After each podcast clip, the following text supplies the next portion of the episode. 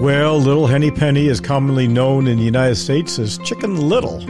It's a European folk tale with a moral in the form of a cumulative tale about a chicken who believes the world is coming to an end. Now, the phrase is the sky is falling, the sky is falling is featured prominently in the story and has passed from the English language to many different languages across the world. It indicates the hysterical and mistaken belief that disaster is imminent. It goes back more than 25 centuries. Well, good morning, good afternoon, good evening. This is Connecting Dots. Thank you for joining. My name is Paul Truesdell. Now, make sure to read the disclaimer in our show notes before each episode. And due to our extensive holdings and that of our clients, you should assume that we have a position in all companies discussed and that a conflict of interest should be assumed. Also, visit dots.fm for extras that are not shared on third party podcast players.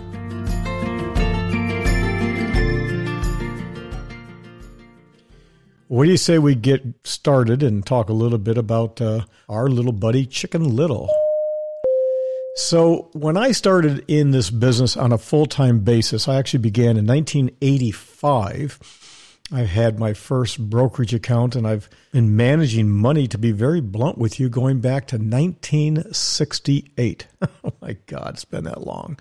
Sometimes I want to go, ay, ay, ay, ay, ay. Oh, me, oh, my. You bet, Rufus. Oh, me, oh, my. So here's the thing.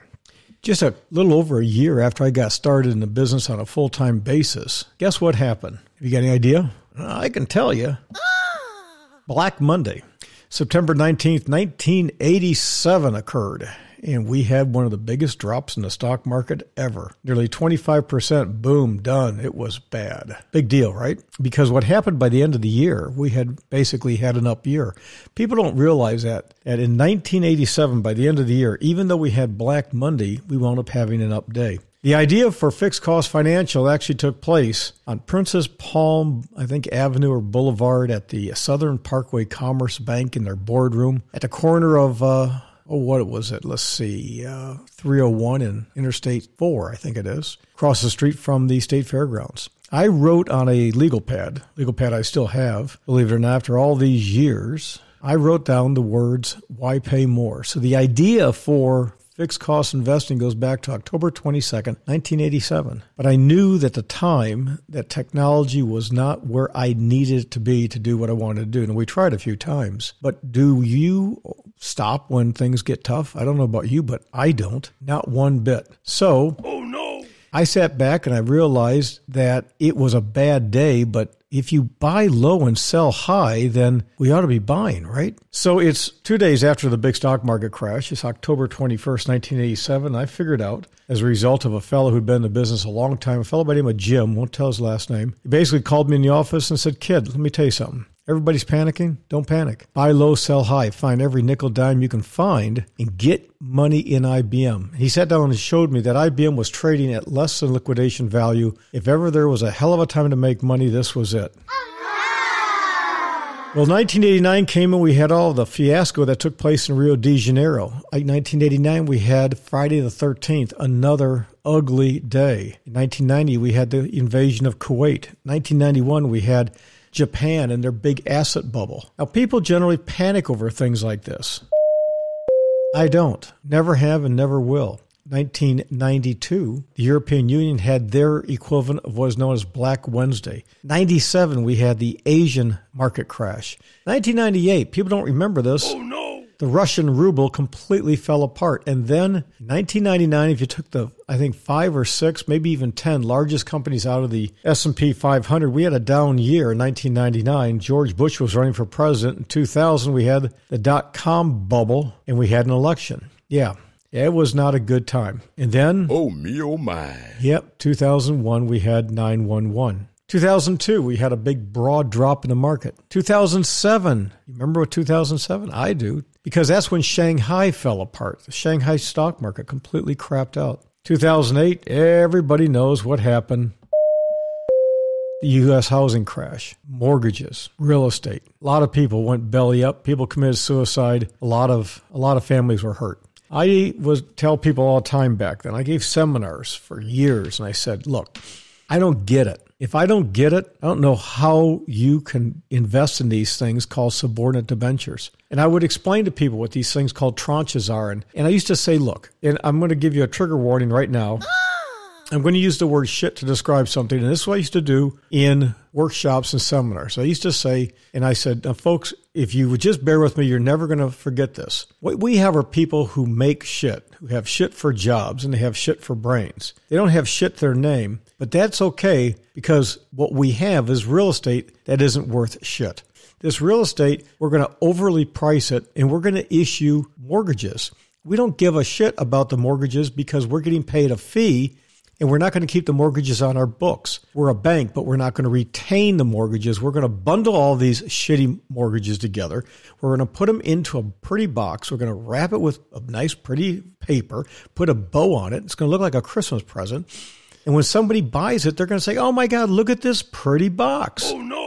But when they open it up, it's just a pile of shit. Eventually, the shit's going to rot and stink. And somebody's going to say, I'm not paying any more money for this shit that I have. In fact, I lost my shitty job. I can't make this shitty mortgage payment. So the hell with you. I'm out. Once the shit starts to roll downhill, it's not going to stop until it gets right down to the very bottom. So I can tell you right now, absolutely unequivocal, beyond exclusion of every reasonable doubt, I don't understand this shit because it's a fog and mirror thing. This is something that is going to blow up. When the guy who works down the street making minimum wage doing auto repair, when I can go to Lowe's and the paint store and the guys that mix paint are talking about flipping homes, I'm telling you the shit is about to hit the fan. I told that to people all day long. Anyone who would listen to me, I would say, the crash is coming. And when it did, my clients that listened did okay. I did just fine and dandy. But that's the way it is. And then came Dubai in 2009. Yeah,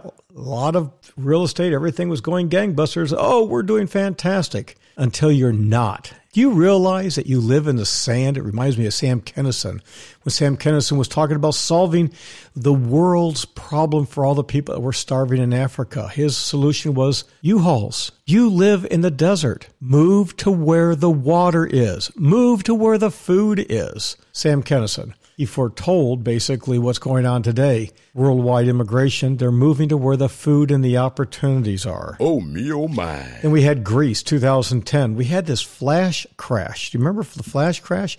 For un, some unknown reason, the market completely crapped out. I'm telling you, absolutely unequivocally, beyond exclusion of every reasonable doubt, going all the way back to 1987, we have had people manipulating the stock market. They've manipulated things in order to make money on the down and on the up, but they made it on the down and some made it on the up. And you got to understand, all of you who are putting your trust and faith in mutual funds and ETFs, you are going to get screwed badly one day.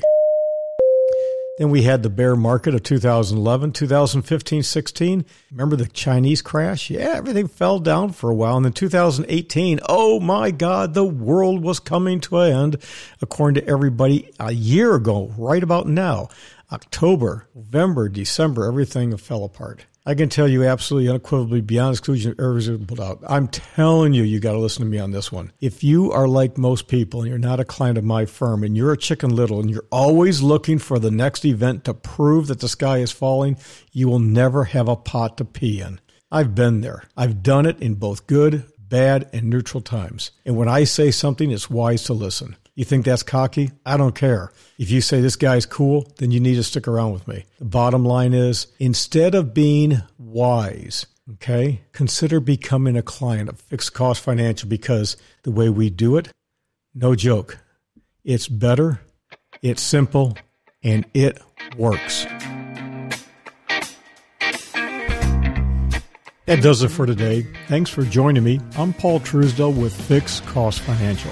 You can reach us by phone by calling 212 433 2525 between 8 a.m. and 8 p.m. Eastern. Again, that's 212 433 2525. You can follow us on Twitter, Facebook, or YouTube. But ideally, for links, notes, PDFs, videos, and more to this podcast, well, simply go directly to fixedcostfinancial.com and click on the blog or podcast links. For quick reference, and this is easy to remember, simply type dots.fm. That's dots.fm. Isn't that cool? And you'll land right on our podcast page. Now visit Fixed Cost Financial, the home of fixed cost investing, where it's better because it's simple and works. Break the mold and do it today.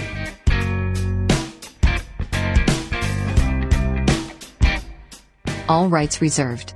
Reproduction or use without written authorization prohibited without written authorization.